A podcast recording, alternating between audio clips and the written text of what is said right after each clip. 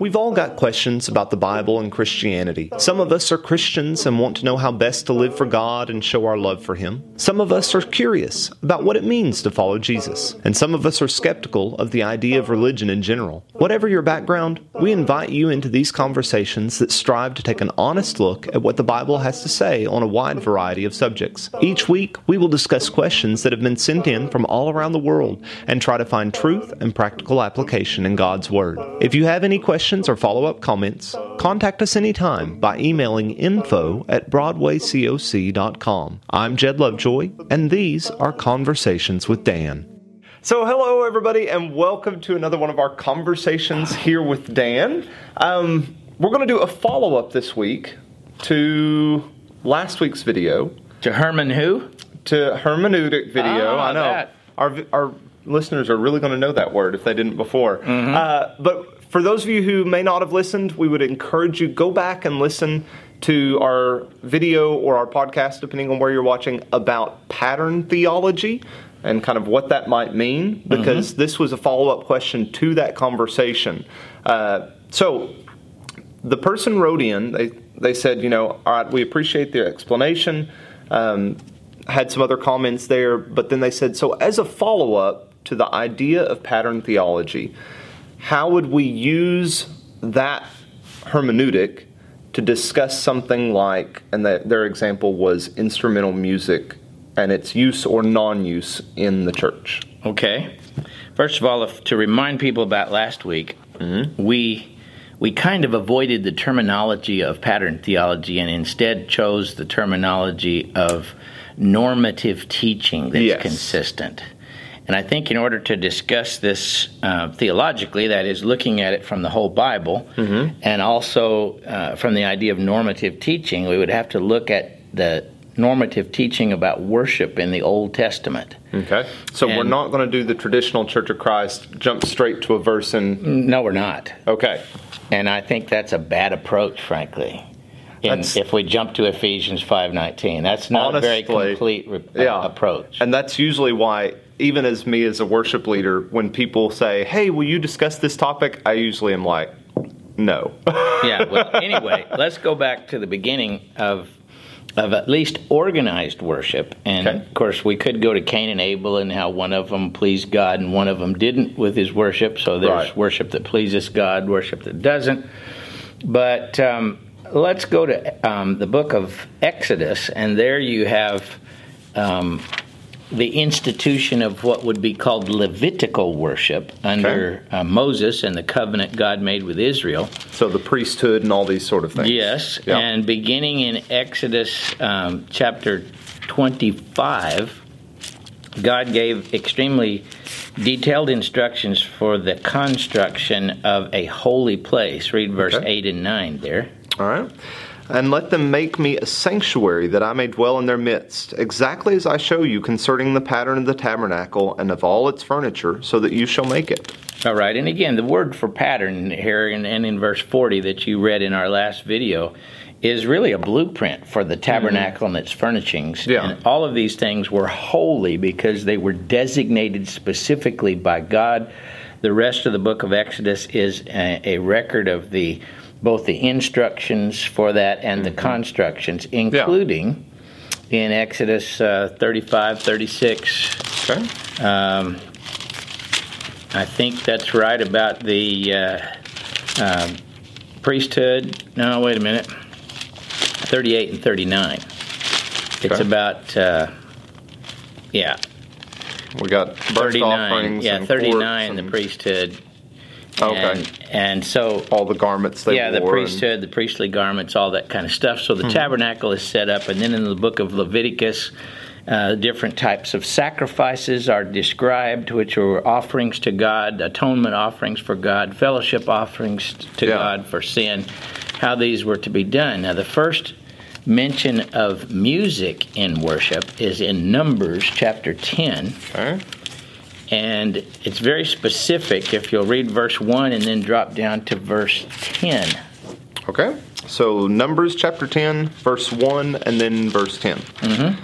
The Lord spoke to Moses, saying, Go ahead and read verse 2. Yes. make two silver trumpets of hammered work, you shall make them, and you shall use them for the summoning the congregation and for breaking camp. All right, now drop down to verse 10, where he gets into worship. Mm-hmm. And so on the day of your gladness also, and at your appointed feasts, and at the beginning of your months, you shall blow the trumpets over your burnt offerings and over the sacrifices of your peace offerings.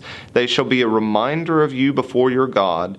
I am the Lord your God. All right, and so if you read the, the chapter of the book of Numbers, the the, uh, mm. the priests were to blow these silver trumpets, and they were to do so particularly in a worship setting over the burnt offerings and peace offerings that are described in the book of Leviticus. Yeah. So this was tabernacle worship, mm-hmm. and God was very specific about the place and what he wanted done and what he wanted used. Okay. Yeah. So who's doing it, what's being used, where it's supposed to happen. Yeah, and when and all that kind of stuff. Yeah.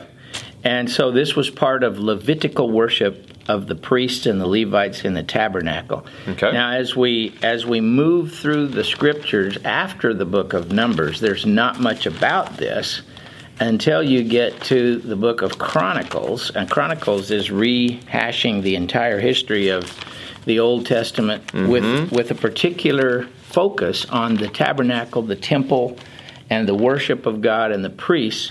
Okay. So in First Chronicles 16, if you'll turn there, because this is their historical records, basically yes. the Book of Chronicles. Yes, and okay. it's it's particularly it's a theological history with particular reference to the priesthood, the temple, the tabernacle, and the worship, and how that all fit into the history mm. of it's Which, not. It's not like first and second Kings. It's different. It's so, centered on the priesthood. Yeah.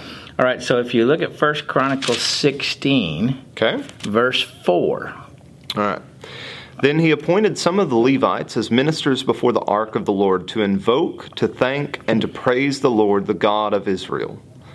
Keep going. Uh-huh. Uh, Asaph was the chief, and second to him were Zach- all those guys. Drop Yeah. down to the end of the name. And at the end of all these, Obed Edom and Jeiel, uh, who were to play the harps and the lyres. Asaph was to sound the cymbals, and Benaniah and Jahaziel, the priests, were to blow the trumpets regularly before the ark of the covenant of the Lord. All right, so you'll notice that similar to Numbers chapter 10, the priests are still blowing the trumpets. Mm-hmm. Now you've got these Levites that were going to be ministering to in the ministry of praise, and mm-hmm. they were going to be playing specifically the harps, the lyres, and the cymbals. Yep. And then you'll notice down in verse 7 that David um, wrote this psalm and committed it to Asaph and his associates, these other guys that are named up here. Yep. And they're going to perform this in the worship of the temple. Right.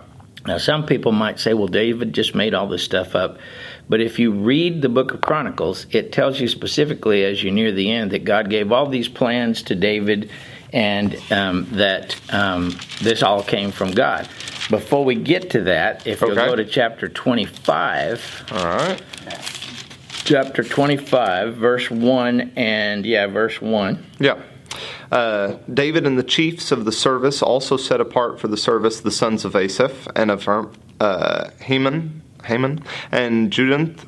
All the Jed- names. Jeduthun. Jeduthun. Uh-huh. Should know that with it having my name in the beginning of it. Uh, who prophesied with the lyres and with harps and with cymbals. The list of those who did the work and their duties was. All right, And then so it goes through. you'll notice these names Asaph, Heman, and Judith, Jeduthun. Yeah. These guys were prophesying. It was a ministry of prophecy. Hmm. So these songs were inspired by God, and they were they were doing it with the harps, lyres, and cymbals mentioned earlier. Hmm.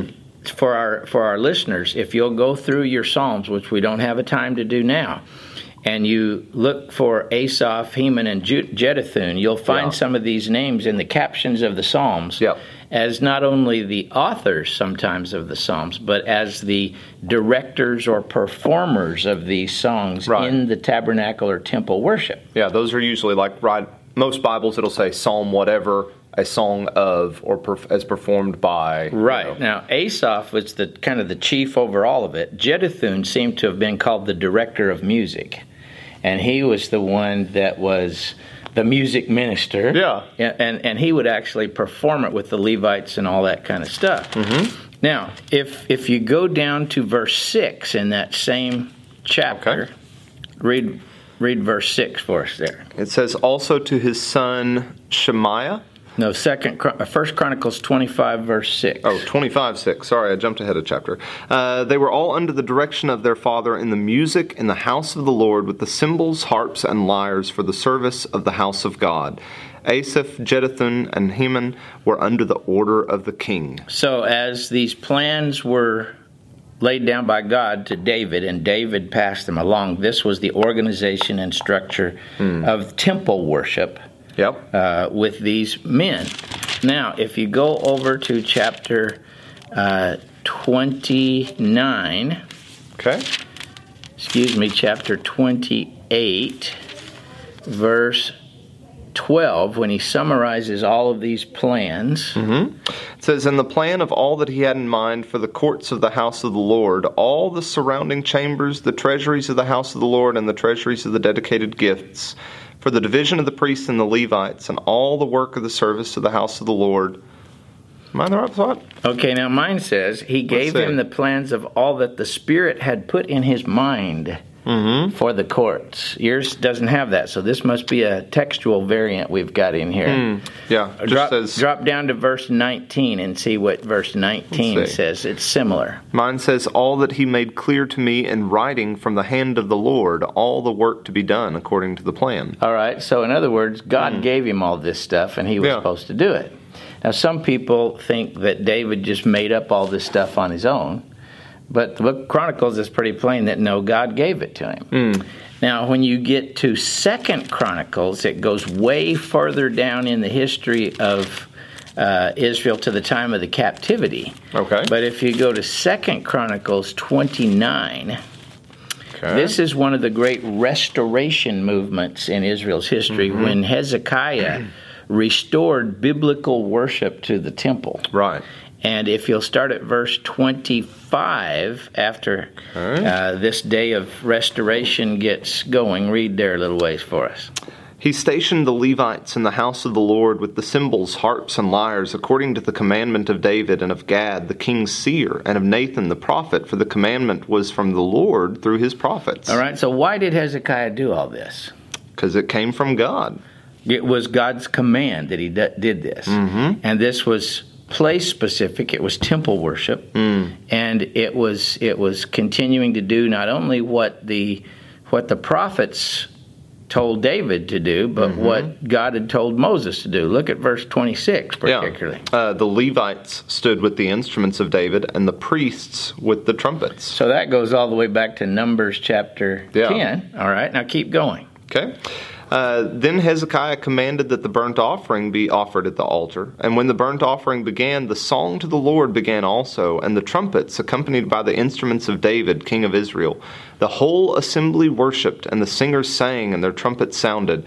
All this continued until the burnt offering was finished. And if you reference Numbers 10:10, where it says, "Over your burnt offerings and peace offerings, the priest will blow these trumpets," and Mm-hmm. Yeah. blah. You know, we're continuing in the in the line of the commandments of Moses. Mm-hmm. And in the commandments of the prophets through David, Mm-hmm. and all this is satisfying to the Lord. And then when you get down to verse 30, read that one. Okay? And then Hezekiah the king and the officials commanded the Levites to sing praises to the Lord with the words of David and of Asaph the seer. All right, now where would we find the words of David and Asaph the seer? I believe that is in the book of Psalms. I believe you're exactly right. All right. Now remember that God commanded first with the tabernacle and later the temple that, that the people make him a sanctuary or a holy place. Mm-hmm. That was the designated place of God. Yeah. It was first the tabernacle, Exodus 25, 8 and 9. Mm-hmm. And then in Deuteronomy chapter 12, verse 5, God said when you enter the land, he would eventually choose a place to put his name there. Yeah. And all the sacrifices and everything would be brought to that place. Mm-hmm. All right, so when you turn to Psalm 150, Okay. and this is a, a great psalm about praising the Lord in the sanctuary. Yep. Read that for us. Praise the Lord. Praise God in his sanctuary. Praise him in his mighty heavens. All right, wait a minute. Sanctuary. What does that mean here in the in the Old Testament context? In David's context, he would have been talking about the tabernacle or or eventually when the temple was built. so the sanctuary is the temple. Mm-hmm. And then he tells you to praise him with the trumpets. Have we ever read, ever read about the trumpets and stuff? It seems to be in all of their historical literature. Yes. Yeah. And, and see, when they went away into captivity Mm-hmm. in 586, 587 BC, Yep. we find, uh, particularly um, in some of the Psalms and in their own history, that they did not do any of the Levitical worship while they were in captivity. Yeah. In fact, synagogues, which were just rented rented halls or buildings that they that they used, or assembly rooms, Yeah. those first arose during the captivity, and they prayed and they read the Bible there and stuff. But there was no sacrifice, there was no Levitical worship, Right. and none of the stuff that applied to the temple. And um, if you go to Ezra chapter three Okay. and verse ten. Ezra. And I'm Ezra. going through this rather rapidly, but you at home, he'll have the scriptures posted, and you can go through this Yeah. and stop the tape and go slowly. All right, Ezra three ten. 310. This is when they came back from captivity after mm-hmm. having not done all this for many years. Right. Uh, Ezra 3:10 And when the builders laid the foundations of the temple of the Lord the priests in their vestments came forward with the trumpets and the Levites the sons of Asaph with cymbals to praise the Lord according to the directions of David king of Israel. All right, so they started again Mm-hmm. when they came back to the place that God chose. and The- it's still the priests and the sons of Asaph. Same, same. Yeah. And and they had not done this worship for 70 years. Right. Now, if you go into the psalm, particularly in Psalm 42 and 43, Yep. we have a psalm here about a, Le- a Levitical uh, singer who is a captive and he's longing to go worship God, but he can't. What's the problem? Well, he doesn't have a temple, he's in Iraq. Yep. So notice, you know, we all love to sing the first couple of verses about the deer pants for the water. Yeah. But you'll notice at the end of verse 2, when can I go and meet with God? Well, we would say go meet with God anytime, Yeah. any place. But he Yeah. needed to go to the Temple. temple in where? Yeah. There in Jerusalem. Read verse 4 where he's pining away for this. Okay. Uh, these things I remember as I pour out my soul, how I would go with the throng and lead them in procession to the house of God, with glad shouts and songs of praise, a multitude keeping festival. So I remember how we used to do this back in Jerusalem. Mm-hmm. Now go over to 43, which is a continuation of this psalm, and look at his prayer in verse 3 and 4. Okay. Send out your light and your truth. Let them lead me. Let them bring me to your holy hill and to your dwelling. Then I will go to of God, to God my exceeding joy, and I will praise you with the lyre, O God, my God. Now wait a minute. Look at verse 3. Lead let them bring me to your holy mountain. Where's that? Uh, in Jerusalem. That's Mount Zion in Jerusalem. Uh-huh. Then verse 4, I will go to mm-hmm. the altar of God, and then I will praise you with my harp. yeah. See, like Psalm 150 says, let them praise him in the sanctuary. Mm-hmm. So, this Levitical worship with the burnt offerings and the harps and lyres and Levitical singers and the instruments, this was place specific. Yeah. They didn't do it until they got back, and then they started it up again. Right. Now, in the intervening years, after we have the Old Testament, synagogues became common. They, they started during the captivity. Yep. But the Jews did not do Levitical worship in the synagogues. And they did not use instrumental music or offer sacrifices or burn incense or do any of those things in the synagogue, only in the temple. Yeah. Okay?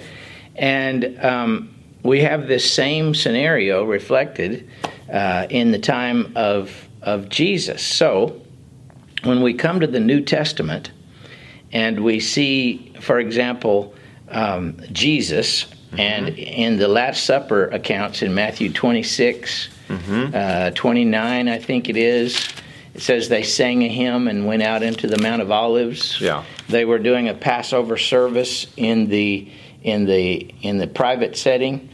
Um, we have texts, for example, from Philo, the Jew of Alexandria, that explain how Jews did their stuff in private settings. Yeah. And they chanted the songs. There's no instrumental music. There was there was uh, you know it was the father and the people around the table and and it was it was all done in, in the form of chants and and the father would lead most of the Hallel, which was what Psalm 113 to 118 or something like that. Yep. And then they would go out, you know, from the service. That would be the close of their uh, service. And um, so you can find a description of the ancient Passover in Pesahim 10 which is that's P E S A H I M ten for the computer. Okay. And uh, Yeah. so it's Is, is uh, that just an, an ancient it- historical it's, writing? It's or? a part of the Mishnah, which is uh, the sayings of the rabbis from 200 BC to 200 AD. Hmm, okay. Describes the time of Jesus and the Passover. Yeah. So when we read through the New Testament, we find a very similar thing that we find in descriptions of private Jewish gatherings. Now here's what I want everybody out there to see. Having not touched Colossians 3:16 or Ephesians 5:19 yet, Yep. The early church began in Judaism. Yep. And it would never even have occurred to a Jew to use instrumental music or burn incense or do any of those things in worship outside of the hmm. Outside of the temple the temple. or the tabernacle. they never would have thought about it. They didn't do it in the synagogue. They didn't do it anywhere Yeah. else. Now- and and the the New Testament to kind of wrap this up into the New Testament without Mm-hmm. going to these other passages first. Yeah, because again, we're trying to go for that normative idea. We're going for a theological Yeah. teaching throughout the Bible. Yeah. If if you go to Hebrews 13, okay. and of course the book of Hebrews is all about um, Christ being the spiritual fulfillment of the Hebrew scriptures. Right. And in Hebrews 10, starting in verse 1, read Okay. that for us. For since the law was but a shadow of the good things to come, of the true form of these realities, it can never, by the same sacrifices that are continually offered every year, make perfect those who draw near. All right, so the law and all of those things back there was a shadow of spiritual things to come. Yeah. And the book of Hebrews uh, teaches us that we don't offer those sacrifices and do that Levitical worship, but Mm-hmm. if you go to Hebrews 13, verse 15, Okay. we offer spiritual sacrifices. Yeah. Yeah, through him let us continually offer up a sacrifice of praise to God. That is the fruit of lips that acknowledge his name. All right, so our praise is the fruit of lips, and that seems rather after the after the pr- foregoing of the book of Hebrews. That seems rather specific. You're mm-hmm. talking to Jews who are used to Levitical worship and Levitical music and Levitical incense and everything. Yeah. But ours is a spiritual sacrifice of praise, the fruit of lips, and then even more than that, go to 1 Peter chapter two. Okay. First Peter 2. verse 4 and 5. Okay. As you come to him, a living stone rejected by men, but in the sight of God chosen and precious, you yourself, like living stones, are being built up as a spiritual house to be a holy priesthood, to offer a spiritual sacrifice acceptable to God through Jesus Christ. All right, it says there we're a spiritual house, a holy priesthood to offer spiritual sacrifices hmm. acceptable to God. We don't offer literal Yeah. incense, but the incense of our prayers. We don't offer uh, the carnal, more physical type music of, of the Old Testament tabernacle and temple. We offer spiritual sacrifices. So without even touching Ephesians So, yeah. 5:19 or Colossians 3:16, we Yeah. see a definite spiritualization of everything in that Levitical worship in the New Testament. And then in, in Ephesians 5:19, Okay. it's really telling us how to be filled with God's Spirit. And it tells us to speak to one another in psalms, hymns, and spiritual songs, Yeah. singing and mm-hmm. making melody in our hearts to the Lord, which sounds a lot like Hebrews 13. Mm. And that passage is not about instrumental music, it's about how we fill our lives with the Spirit Right. but it has no hint of anything other than what ancient Christians did in their homes and ancient Jews did in their synagogues. There's no hint of Levitical worship in it. Yeah. And then how do we how do we let the word of Christ live in us richly? Well, that's teaching and admonishing one another in mm-hmm. all wisdom. Colossians 3:16, singing with thanksgiving in our hearts to the Lord. See? Yeah. So it's very simple.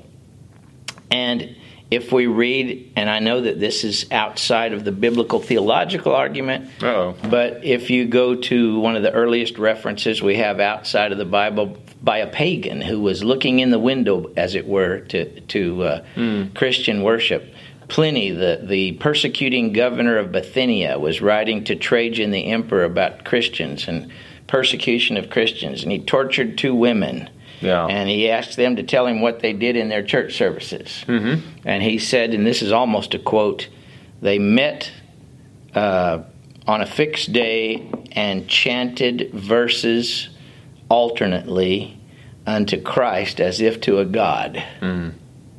Yeah. Well, that's exactly what we see in Ephesians 5:19, Colossians 3:16. Yeah. So, let's wrap this up in a package real quickly. Okay. Theologically, we see a God directed, carnal, sacrificial, place specific worship mm-hmm. in the Old Testament. With certain people that are repeated multiple times. Right. Yep. And, and we see specific instruments yep. asked for yep. to be done in specific ways, that specific sacrifices, mm-hmm. all that stuff. Yeah.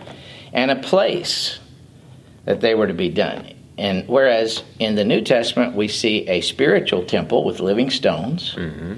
and uh, we didn't mention Ephesians two twenty to twenty two, 1 Corinthians three ten through seventeen.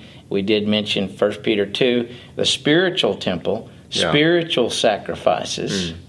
We see um, reference after reference to simple speaking to one another type uh, singing yeah. the fruit of lips, Hebrews 13, 15. But this is not simply, why do we use a cappella? Because uh, Ephesians 5.19 doesn't say to use instruments. Yeah. There's much more behind this. Yeah. There's an understanding of the Old Testament and how how that built a world for the New Testament, and of simply what Jesus and the apostles instituted in the New Testament, mm-hmm which did not include instrumental music, and that was because all of them understood that all of that belonged with Judaism. Yeah.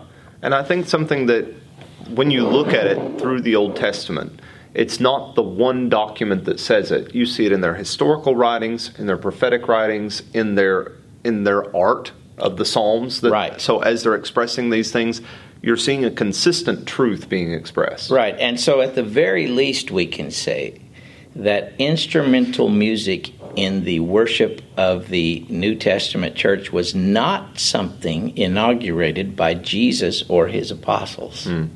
Yeah. And it was there were there were certain reasons why they never would have thought of doing so. Mm. So that's where if you take this approach of a normative theological approach, uh, that normative, what you call it, the normative hermeneutic, even. Uh, again, go back, listen to the other uh, video if you haven't yet, if you got it all the way here. That way you can really see that expression and how it would work. But as it applies to this specific subject, right, that's kind of how you would approach it. And see, for our video last time, they continued steadfastly in the apostles' teachings. Right. Well, where in the apostles' teachings does he tell us to do this. Yeah. See, and and you know, it, they don't, and it didn't gonna, even happen in history for yeah, a thousand years. I was going to so. say, just as kind of to me, an example that would really jump off the page is if they said something about praise like David, you know, or praise as David. Yeah. Priests or whatever. If there was some reference there, that would make me go, "Oh, that's probably what they mean," but that's not in there either. No. So, yeah. Okay. I think that that pulls it all tightly together. And I would encourage you go back, read through those sections, kind of see how that process works throughout. Um, and, and, throw Psalm 139 in there also. I, no, is it 137? It's 137. By the rivers check. of Babylon, there we sat down. There we wept when we remembered Zion. I think Let's it's 137. See. You can throw that one in there with Psalm Okay, so it cut us off right there at the end. But we were mentioning the Psalm 137. I'll put that up on the screen. Uh, that way you can kind of tie that psalm into the discussion we were having as we closed out and see how it fits in the rest. But hopefully that is helpful. We want to continue to encourage you to share these out with people keep commenting back to us, especially on something like this where it is a whole Bible approach. It's a normative approach to looking at things. And so if you have any other specific subjects, maybe we can walk through those as well. But on the end, y'all have a good week. Thanks again for listening to these weekly conversations between myself and Dr. Dan Owen. Conversations with Dan is an outreach and teaching ministry of the Broadway Church of Christ in Paducah, Kentucky. You can find us online through most of the major social media sites or through our website, broadwaycoc.com.